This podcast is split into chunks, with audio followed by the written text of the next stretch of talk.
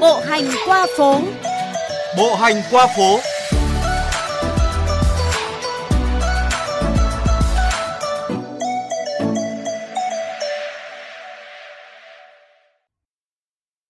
Thưa quý vị và các bạn, ở Hà Nội, gần như ai cũng biết đến Bưu điện Hà Nội, hay còn gọi là Bưu điện Bờ Hồ, và chiếc đồng hồ khổng lồ trên nóc tòa nhà ấy.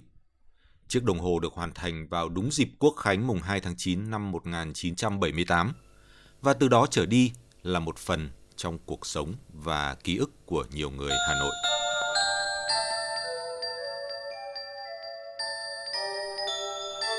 Chuyện về lịch sử ra đời và người phụ trách việc lắp đặt chiếc đồng hồ ấy đến ngày nay chắc cũng không nhiều người biết rõ. Nhưng đó lại là một câu chuyện khác và nên kể vào một dịp khác. Chỉ biết rằng, ngay từ khi chính thức đổ tiếng chuông đầu tiên, nó đã trở thành một trong những biểu tượng của Hà Nội. Gắn bó và mang lại nhiều kỷ niệm, ký ức đẹp đẽ cho rất nhiều người.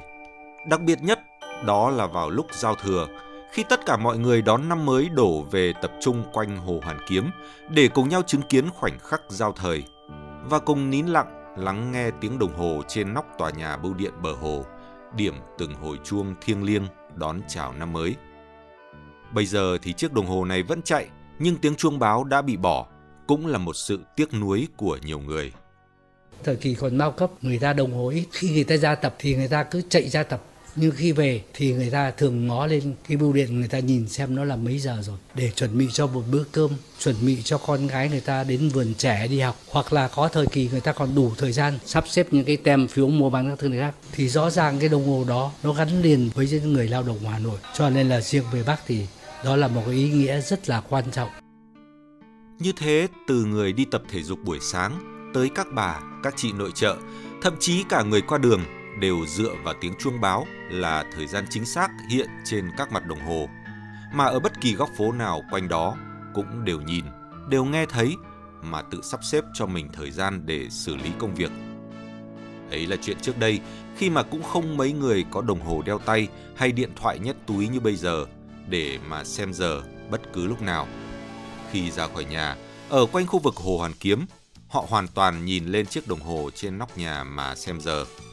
Chiếc đồng hồ bưu điện bờ hồ có thiết kế ba mặt hướng ra ngoài để giúp ai qua khu vực Hồ Hoàn Kiếm cũng đều có thể nhìn thấy. Thực ra nó có tới bốn mặt, quay bốn hướng, tuy nhiên mặt sau quay vào trong khu nhà bưu điện nên khuất, chẳng mấy ai nhìn thấy, nên cứ ngỡ đồng hồ chỉ có ba mặt. Trên thực tế nếu xét về mặt cảm quan, chiếc đồng hồ kia không có gì đặc biệt, cũng giống như thiết kế của tòa nhà bưu điện Hà Nội vậy. Nếu so sánh với bưu điện trung tâm thành phố Hồ Chí Minh nổi tiếng, có tuổi đời cả trăm năm và là một trong những thiết kế nổi tiếng của ông kiến trúc sư lừng danh người Pháp Gustave Eiffel thì thật khập khiễng. Thế nhưng, người Hà Nội vẫn coi nó như một người bạn gắn bó với cuộc sống của mình. Có lẽ vì nó đã âm thầm, bền bỉ đi cùng họ qua quãng đường gian khó đến tận ngày nay. Nó đã trở thành một thói quen và nhu cầu trong vô thức còn nhớ có những thời gian chiếc đồng hồ này ngừng hoạt động. Mỗi lần đi qua bưu điện bờ hồ, ai cũng ngước lên nhìn như thể mong mỏi một điều gì đó, chứ không hẳn là muốn xem giờ. Có lẽ với họ, đúng là chiếc đồng hồ ấy đã quá gắn bó, gần gũi và sự lo lắng khi nó ngừng chạy cũng giống như khi chứng kiến một người bạn thân thiết không may đổ bệnh. Chẳng thế mà nhiều năm về trước, khi chuông đồng hồ bị ngắt đã khiến không ít người bâng khuâng, hụt hẫng.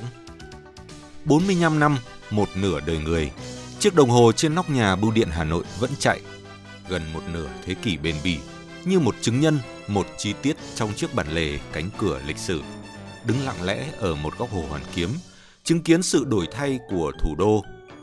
Giống như một thước phim tua nhanh thường thấy, sự biến mất của tàu điện leng keng, những hàng dài xe đạp kéo kẹt, lặng lẽ xoay quanh trục trung tâm là hồ Hoàn Kiếm, dần biến mất thay vào đó là những phương tiện cơ giới hiện đại, vội vã. Rất nhiều công trình mới đã được xây dựng thay thế những công trình cũ, khiến thành phố khang trang hơn, mới mẻ hơn. Bây giờ, ai cũng có đồng hồ. Nếu không thì cũng là một chiếc điện thoại thông minh với chức năng báo thức, nhắc nhở công việc chi tiết tới từng phút, từng giây. Ai ra đường cũng vội vã, gấp gáp, nhưng đôi khi lại chẳng thể đúng giờ bằng cái thời mà tất cả mọi người cùng nhau sống, cùng làm việc theo tiếng vọng của chiếc chuông đồng hồ trên nóc nhà bưu điện kia. Nhưng dù không còn chiếm vị trí quan trọng như xưa nữa, nhưng nếu một ngày chiếc đồng hồ bưu điện ngừng chạy hay biến mất, có lẽ là một mất mát rất lớn với những người yêu Hà Nội, yêu Hồ Hoàn Kiếm, yêu hình ảnh chiếc đồng hồ trên nóc nhà bưu điện Hà Nội kia.